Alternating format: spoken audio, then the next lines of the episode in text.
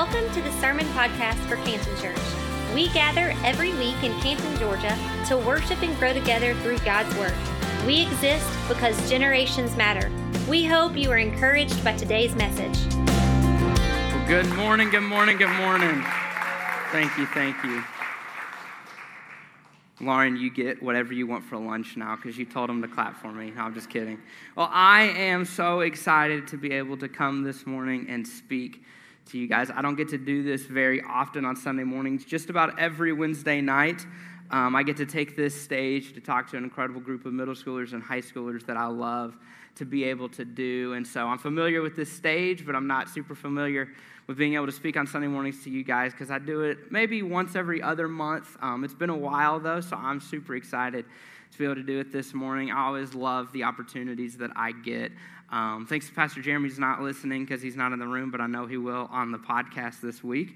Um, but I love every chance he gives me, and I never want to take it for granted that he allows me to come and to share my heart and to share with you guys. He and his wife Corey this morning are in Monroe, Louisiana. If you're like me, you're like Duck Dynasty as soon as you hear Monroe. Um, and so, no, he's not hanging out with them this week, although he did tell me he saw Willie in the airport, which is super, super cool. Um, but he's there this weekend. He and his wife Corey are there speaking at a marriage conference all weekend. They love marriage.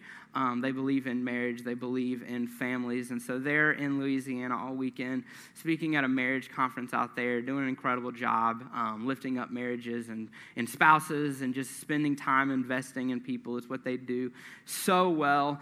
Um, you heard a minute ago that we're doing couple to couple in March.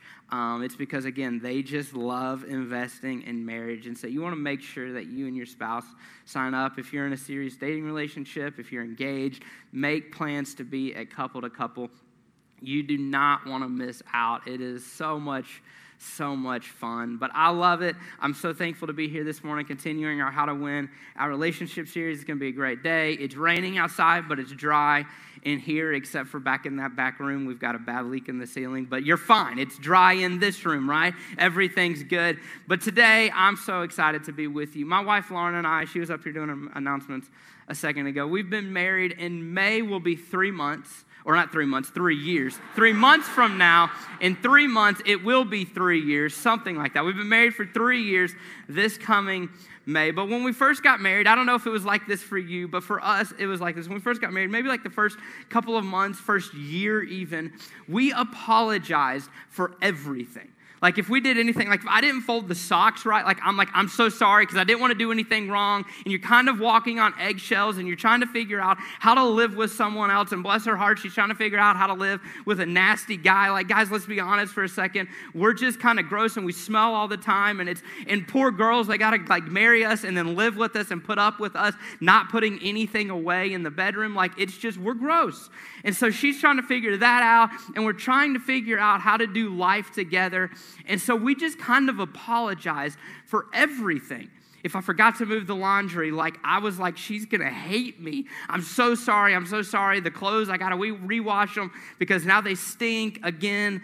And so we just kind of played this like apology game for the first year of marriage, apologizing for the most random, crazy things that nobody should apologize for. But because we were so newlywed, trying to figure out how to do life together, we just kept apologizing and kept apologizing and kept apologizing. Well, finally, like a year and a half ago, maybe a little longer than that even, I finally just sat down with her. I'm like, look, We've got to stop apologizing for everything because then when something really happens that we really need to apologize for, it doesn't feel as genuine when we apologize at the same level for forgetting to fold the socks as I wrecked and totaled the car, right? We've never done that. That's a poor example, but you understand what I'm saying. We apologized for the really extreme, like we got into a yelling match arguing about something as I didn't move the laundry, but they got the exact same level of apology. And I'm like, we've got to stop this because I don't know what's a real issue and I don't know what's not a real issue.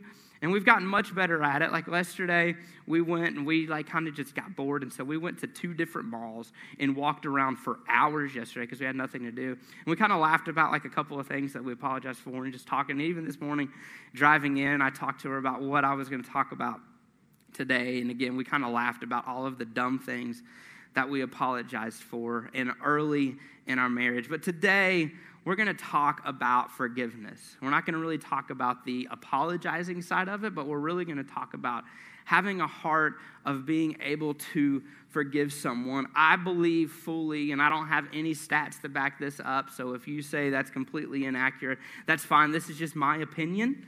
But I believe that forgiveness is the hardest free thing that you can, that you can give anyone. I'm going to say that again. Forgiveness is the hardest free thing that you can give someone. It doesn't cost you any money, it's free. But for some reason, we struggle as a society, as a culture, as a people to forgive. And today, I want to spend the next little while talking to you about the idea of forgiveness. We're going to kind of break this up into three groups that we're going to talk about. Pastor Jeremy said it last week, and I'm going to kind of reiterate it this week. This series is a little more self help than you're going to hear most times here at Canton Church. Next month, we spent some time this past week talking about what a series what we're going to do in March. It's going to be incredible. It's going to be super scriptural based and not as self help. But this is a kind of a self help series. So there's going to be a lot of points. So if you take notes or if you want to take notes, I encourage you to take notes today because there's a bunch of different points as Matthew Bear can attest, because he had to build my PowerPoint for me. so I'm so sorry, buddy. I love you. But today I want to talk about the three best I forgive yous of your life. The first best I forgive you of your life is that you must be able to forgive others. There's a story found in Genesis of a man named Joseph the story kind of starts out when Joseph was a boy, and Joseph had two dreams. I'm going to kind of quickly tell you the backstory. He had two dreams that kind of the culmination of both of those dreams were his brothers were going to some point in their life. All of his brothers were older than him. His brothers were at some point in his life going to bow down and worship him. Well, if you've got younger siblings, you know how mad that's going to make you. And so he's got these older brothers that say, Hey, I don't appreciate you telling me, youngest sibling, that someday I'm literally going to get on my knees and I'm literally going to bow down to you. But that's what he's telling them. And so this all happens. And then one day their father sends Joseph out to meet the rest of his brothers who are out taking care of things out in the fields. And so he goes out there, and as his brothers see him coming, they said, Hey, I'm tired of Joseph let's kill him. Like, that's an awful response to this, but they say, let's kill him. Well, they're about to kill him, and then they see some people off in the distance, and they say, hey, we kind of have two options here. We can either kill Joseph, or we could make a little bit of side money and we can sell him into slavery. And so, like any terrible brother would do, they sold their brother. And so he's now in slavery going to Egypt. And if you know the story at all, you know he's kind of got some up and down roller coaster things that take place while he's in slavery in Egypt. Things are going really well. He gets grows and grows and grows in leadership, and he's working in a man named Potiphar's house. And then some things happen with Potiphar's wife, and ends Joseph ends up in prison. And again, like up, things are good, things are okay. I'm still a slave, but things are okay. Now I'm in jail, sitting here for a couple of years, and all of this keeps going on back and forth.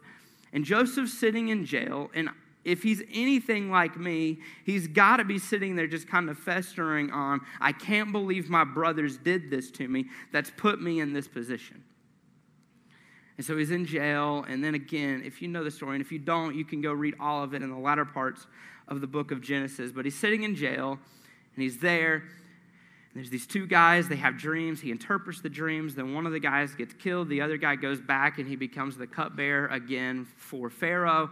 And then Pharaoh, a little while later, he has a dream. And the cupbearer's like, I know a guy who's sitting in jail that can interpret the dream. He gets out of jail, comes, tells Pharaoh, hey, there's going to be seven really good years where the harvest is going to be plentiful. We need to plant a lot of crops. They're going to grow. They're going to produce a lot. It's going to be great because that's going to follow by seven years a famine. Nothing is going to grow, so we need to stockpile for seven years so that we can survive those seven years.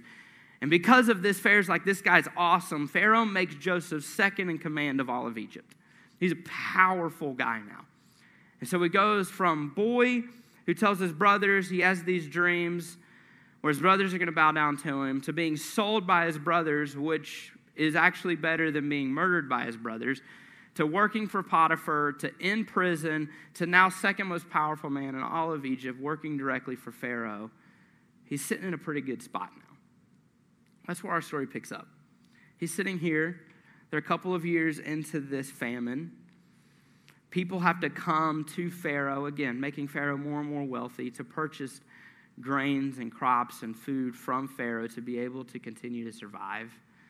And one day, probably no different than any other day, Joseph's sitting there overseeing things, and a group of guys walks in the back. And he looks at them, man, they look kind of familiar. Looks at them again. I think I know those guys. It's his brothers. They've come because they're affected by the famine like everybody else, they had to come and buy food from Pharaoh. And they walk in, and he sees them. I can't imagine what that first thought must have been like. Like, again, Joseph and you are probably way better people than me, but buried deep down in somewhere, I would probably have a little bit of hatred for the guys that contemplated murdering me, but decided to do the better thing and sell me as a slave I've got to be a little angry at them. But today I want to look at four things that we can take from this story on how to forgive others. And the first of those is that we must recognize that no one is perfect. Joseph, while he's sitting in prison, he had to have thought about his brothers. He had to have thought about what they've done. He had to have thought about how they treated him. But I love what Ecclesiastes verse 7 or chapter 7 verse 20 says. It says, "Not a single person on earth is always good and never sins." Nobody's perfect. Nobody's never messed up. And if we're truly going to forgive someone as Joseph truly forgave his brothers sitting there that day, he had to have thought to himself, they messed up. They blew it. They've got to know they messed up. But the first step in order to forgive anyone is that we must recognize that no one is perfect. Joseph's brothers weren't perfect. Joseph wasn't perfect. I'm sure there's things that he had done even while that time of in jail or working for Pharaoh or working for, for Potiphar, any of those type situations, there had to have been things in his life that he said, man, I really messed up there. But no one is perfect. That's the first thing we must realize in order to forgive others. The second thing that we must do in order to forgive others is we must relinquish our rights to get even. As the second most powerful man in all of Egypt, sitting there that day, his brothers walk in, he sees them, he recognizes them. He had many options. Hey, guards, kill those guys. Hey, guards, make those guys my slaves forever. Hey, guards, throw those guys in prison and let them rot away for the rest of their lives. Hey, send them away without food. Hey, charge them three times the asking price. Right? He could have done any of that. He had power. They sold me, I'll show them. Right? We do that, don't we? It's the revenge. Every Georgia fan in the room wants to play Alabama next year, right? You do. You know you do. Every Falcons fan wanted to make it to the Super Bowl, not just to make it to the Super Bowl, but they wanted to face the Patriots again for revenge, right? Now, I know that's a little different because it's sports, but in our lives, or I'll just say in my life, we kind of like revenge sometimes, if we're totally honest. We like to get even. And here, Joseph had every right, every ability, every power to completely get even with his brothers. But Romans 12, verse 19 says, Dear friends, never take revenge. Leave that to the righteous anger of God, for the scriptures say, I will take revenge, I will pay them back, says the Lord. Joseph didn't get even, he didn't get revenge. He gave his brothers food, and not only did he give them food, he had someone slip their money back into their bag so when they left, they got out of town and they realized when they got back home that their money was there. And then if you read the story, it's kind of funny. They thought, like, oh my gosh, he's going to kill us now. This guy's going to kill us because he thinks we stole this and kept our money.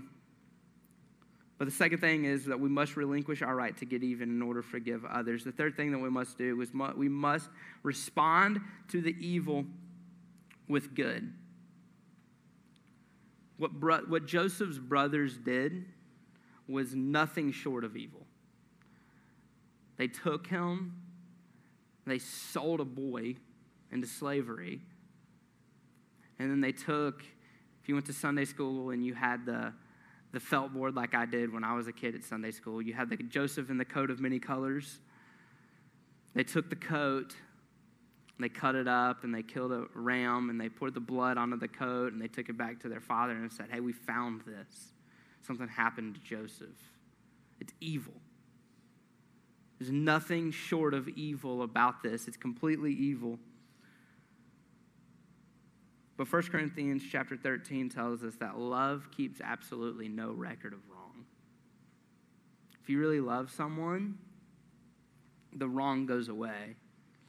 And Joseph, here in this moment, instead of responding to evil with evil, he said, Give them food. I'm just going to love them. I'm just going to show them mercy. I'm just going to show them grace. I'm just going to love them. I'm just going to keep loving them. They come back. They, what Joseph does is he sends them away, but he makes them bring their youngest brother, Benjamin, back to see Joseph. But he sends them away with love. That takes us to the fourth thing that we must do in order to forgive others is that we must refocus on God's plan for our lives. So they go away. They bring Benjamin back, and Joseph's now here with all of his brothers, and he can't take it anymore. Up to this point, his brothers didn't recognize him. They probably didn't assume that the kid they sold into slavery would be the guy that controls whether or not they get food or not. And so he's sitting here, and he can't take it anymore, and he breaks down, and he starts crying, and he tells them, It's me, it's your brother Joseph. And this is what he says in Genesis chapter 45 verses 4 through 8. He says, I am Joseph, your brother, whom you sold into slavery in Egypt. But don't be upset and don't be angry with yourselves for selling me to this place. It was God who sent me here ahead of you to persevere or to pers- preserve your lives. This famine that has ravaged the land for two years will last five more years, and there will be neither plowing nor harvesting. God has sent me ahead of you to keep you and your families alive and to preserve many survivors. But it was God who sent me here, not you. And he is the one who made me an advisor to Pharaoh, the manager of his entire palace, and the governor of all of Egypt. He's sitting here with his brothers, starts crying. Guys, it's me, it's Joseph, your brother, the one you sold into slavery, the one you didn't do right. I don't hate you. Listen, don't even hate yourself. Don't even blame yourself. Like everything's great and amazing because because you what you did actually falls right into the will of God for my life because God was able to send me here through your actions to save you. I came, I interpreted the dream. We stocked up enough food so now you can eat. It was all in the will of God, guys. Don't be mad. Don't be upset. It's amazing. It's perfect. It's wonderful. God saved you through me coming here. When I look back at my life and different times in my life that I've had things happen, when I finally get to a place of forgiveness, I can kind of see this moment of like, that's why this happened. God allowed me to learn this. And so many times through my life, when I finally got into a place of forgiveness, and I see how God has used it. Someone will walk up to me, whether it's a middle schooler or a high schooler on a Wednesday night, and say, Hey, this is going on in my life. I don't know what to do because I've kind of walked these four steps. I'm able to say, Hey, you know what? I've been there, I've experienced that. Doesn't always work that way. I haven't gone through everything that a student might be going through or someone in my life group's going through. But so many times, the things in my life that I've experienced, I've experienced so that then I can turn around and help someone else. But once I get to a place of forgiveness.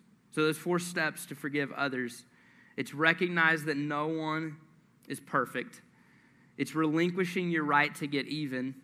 It's respond to the evil with good, and it's refocusing on God's plan for your life. When you look at your life and you look at the people that you need to forgive in your life, the people that have hurt you, that have done you wrong, that have lied to you or lied about you, that have walked out on you and have abandoned you.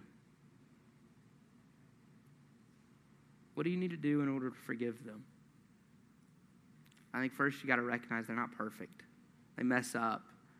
And it's unfortunately the case that that, that mess up involved you on the receiving end of it. You got to relinquish your right to get even. It's not your place. You just got to forgive. You got to respond to evil with good. They may have hurt you in some of the worst ways possible, but you just got to love them. Just got to love them through it, and then you got to refocus on God's plan for your life. God, what are you trying to teach me through this? What can I learn through this? I think in order to forgive others, you got to walk those four steps. You got to figure out what's going on, and then you got to re- just refocus on God.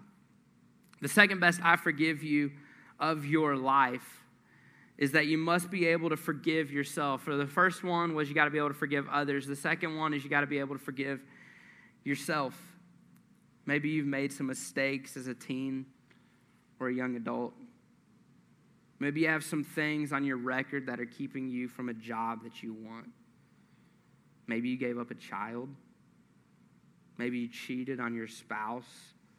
Maybe you gave up on your marriage and walked out. Maybe you got angry at your kids and you said some very hateful words that you don't even know if they remember, but they haunt you every single night.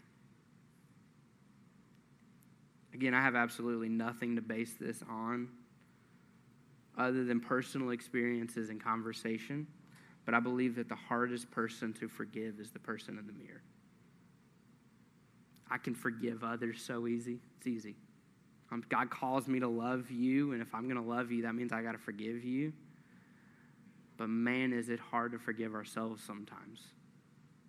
I can hold on to that mistake I made for so long because nobody's got to know, right? If I can't forgive you, that means I'm mad when you walk in and people can see it. But if I'm mad at myself, I can hold that in, right? Nobody's got to know. So, how do we forgive ourselves? Did some research on this, and I found these two things that I think the first thing that we must do in order to forgive ourselves is that we have to recognize the problem. We got to do some soul searching. We got to really figure out what is it that I can't forgive, and you got to dig deep. Maybe you have a conversation with your spouse about it. Hey, I'm struggling with this. I think this is what's going on. I think this is why I can't forgive myself. But I've got to figure out is that really the base issue? What's at the bottom of that totem pole? What's at the very core of the issue that I can't forgive? Maybe you go see a counselor.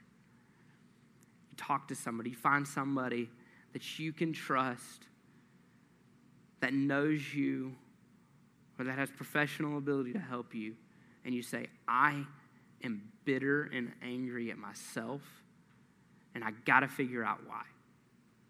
The first and most important thing you got to figure out in order to forgive yourself is what do you have to forgive? Because sometimes, church, I think we can walk through life knowing that we're mad at ourselves and assuming we know why. But maybe you need to take a little spiritual retreat and spend 24 hours in solitude or something and really dig deep into what is the issue. First thing is we got to recognize the problem. The second thing that we've got to do is we got to confess freedom and choose to receive it. Confess the sin or issue that we can't forgive ourselves for to God. And here's the hard part we've got to receive it. In a totally different conversation about a totally different topic in a different context, this past Wednesday night, talking to our student life students, I talked about how our words can be cheap. Like, talk's easy. You know, when I was growing up, I heard the word, the saying, like, talk's cheap. It's easy to say I'm going to do something. It's really easy to say this year I'm going to lose this many pounds. Right? Do it, right? Like we say at the beginning of the year, I'm going to do these 95 different New Year's resolutions. Let's just talk, prove it, take action do it. And I think so many times in our lives, We can say, Yeah, I forgive myself. It's fine. But guy one over here named Trevor says, I forgive Trevor. But the real question is, is the guy two, Trevor, on this side say, Yeah, I received that forgiveness? It's the same guy. I can say it all day long. I can tell you, I can tell myself, I can tell God, I forgive me. But I have to actually receive it. When Satan tries to replay that mistake over and over again in our head, we've got to stand with confidence of knowing that God has taken that away and that you are no longer in bondage to that past mistake. You've made mistakes. You got to root it out. Dig deep. Find what the core root of the issue is, and then confess freedom of it, and then actually receive it and walk away from it. Past mistakes are meant to guide you, they're not meant to define you. They're going to be a part of your story, and they need to be. It's who you are, it's how you've gotten where you are, but it needs to guide you, but it doesn't need to define who you currently are today. It's in the past. You got to leave it there.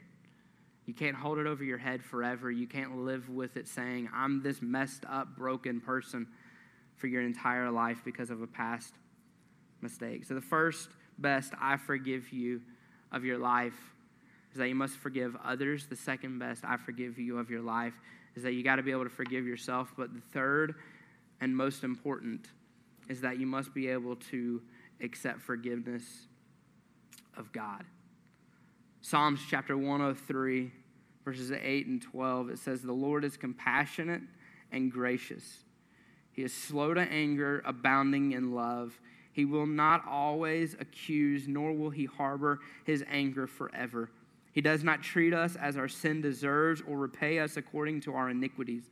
For as high as the heavens are above the earth, so great is his love for those who fear him. As far as the east is from the west, so far has he removed our transgressions from us. I'll say this just for me, but I don't know that I would have ever been able to forgive anyone, or I don't know that I would have ever been able to forgive myself had I not been first forgiven by God. Because, see, what happens when I'm forgiven by God is God extends grace to me. He gives me grace for the mistakes that I've made. And I don't know that I can extend grace towards anyone if I haven't first receiving, received grace. Because I got to have grace to give grace. And so before I feel like I can ever forgive anyone for any mistake that they've made towards me, I got to have grace. I got to say, God, I'm sorry God, I need you in my life. I'm sorry for the mistakes that I've made. I'm sorry that I've sinned against you. God, I need grace. I need you in my life. I need you to be the God of my life. Before I can ever forgive myself for a mistake that I've made, God, I need your grace. God, I need you to be the Lord of my life. I need you to, to come and to fill me. Because, God, I've got to be able to forgive myself. And without being able to forgive myself, I've got to be able to have grace to give me from you. Three best I forgive yous of your life. Forgive others.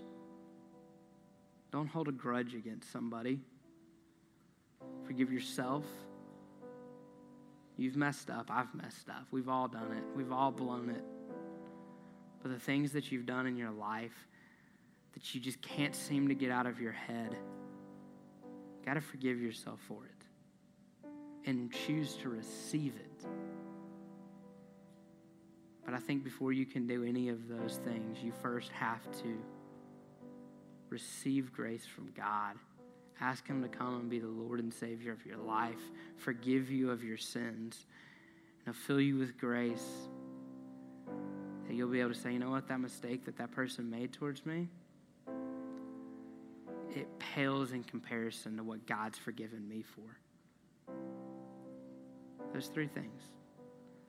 My question today for you, church, is which of those do you need to do today? Which I forgive you do you need for your life today? Maybe you've never asked God into your life, and so step one for you is to say, God, I need you. I need you to come be the Lord and Savior of my life. I need you to forgive me my sins. I need grace because the Lord knows I've got people I need to extend it to. Maybe the, today is the day that you say, God, I need you in my life. Maybe today is the day that you say, I'm no longer going to hate myself for the past mistakes that I've made. I'm going to forgive me today. I'm going to walk out of here feeling a thousand pounds lighter because I'm not carrying the load of that burden on my back anymore of what I did 20 years ago or what I did last fall. It's gone. It's a part of my story. It's helped shape and mold me into the man or the woman of God that I am today, but it doesn't define who I am today. So maybe today is the day that you finally say, I forgive me. God, I receive your grace and I extend your grace to myself. Or maybe today is the day that that person that hurt you, that walked out on you, that spouse that left you, that dad that doesn't talk to you, that son that abandoned the family, whatever it might be for your situation. Maybe today's the day that you just say, I forgive you. And here's the really, really hard part about forgiving someone else. So often we can be stuck on the idea that in order for me to forgive someone, they first must come and ask for a forgiveness. Before I can forgive them, they got to apologize to me. No. Here's the harsh reality they may never come and say, I'm sorry. I wish it was different. I wish I could sit here today and tell you, hey, every person that's ever done you wrong, at some point they're going to come up to you and they're going to say, I am really sorry about that time that I hurt you. They may not. But you know what you can do for you today? You know what you can do for them today? You know what you can do for God today? The person that hurt me, God, I need grace because I got to extend it to them. God, I may never talk to them again. God, I may never see them again. God, I forgive them. They hurt me, they hurt me bad. God, I forgive them. God, you call me to love everyone. So, God, I just, I love them. God, I forgive them. God, I forgive them. God, I forgive them recognizing that nobody's perfect, recognizing and saying that vengeance isn't yours. Just saying, God, give me grace so that I can extend it to others. With every head bowed and every eye closed. Today, maybe you're sitting in the room and you're saying, I've never, I've never entered into a relationship with Jesus. I've never received that grace that Pastor Trevor talks about today. And God, I need grace because I need to be able to extend grace. But first, today, I got to get right with you. And I need you to be Lord and Savior of my life. If that's you today, I just want you to lift your hand. You can put it right back down. Maybe today you're sitting in the room. You're saying, God, you've given me grace, but I don't know that I've been the best at extending it. So maybe you're sitting here today and you need to just say, you know, either to myself or maybe to someone else, I need to extend grace. I need to forgive. If that's you, I just want you to lift your hand. Hands all over the room. You can put it right back down. I'm going to pray, and as I pray, if you lifted your hand or if, if you didn't lift your hand, but you feel like God's doing something in you, I just want you to pray for that grace. Pray for that forgiveness. Pray that God would soften your heart. Let's pray together. God, I thank you for the people in this room that are entering into relationship with you, Jesus. God, I pray that they would make you the Lord and Savior of their life, that they would ask you to forgive them of their sins, and that they would walk with you daily for the rest of their life, God. God, I pray for the people that are here that need to extend grace to others. God, they have people that have done them wrong. They have people that have hurt them in many ways, in serious ways. God, they may hold bitterness, they may hold resentment towards that person. But God, I pray that today, sitting in this room, their mentality changes, their heart changes. They recognize that they're an imperfect person who's living in a broken world and they might just they might just need Jesus. And so God, I just pray that you would allow them to just ultimately say, I forgive that person for what they've done towards me. God, I pray that they wouldn't hold that bitterness or resentment any longer. That they would just say, I forgive you, and God, I extend grace towards them. And God, for the person that's sitting in the room that's held on to hatred towards themselves, they're just hurt and they're broken because of what they've done.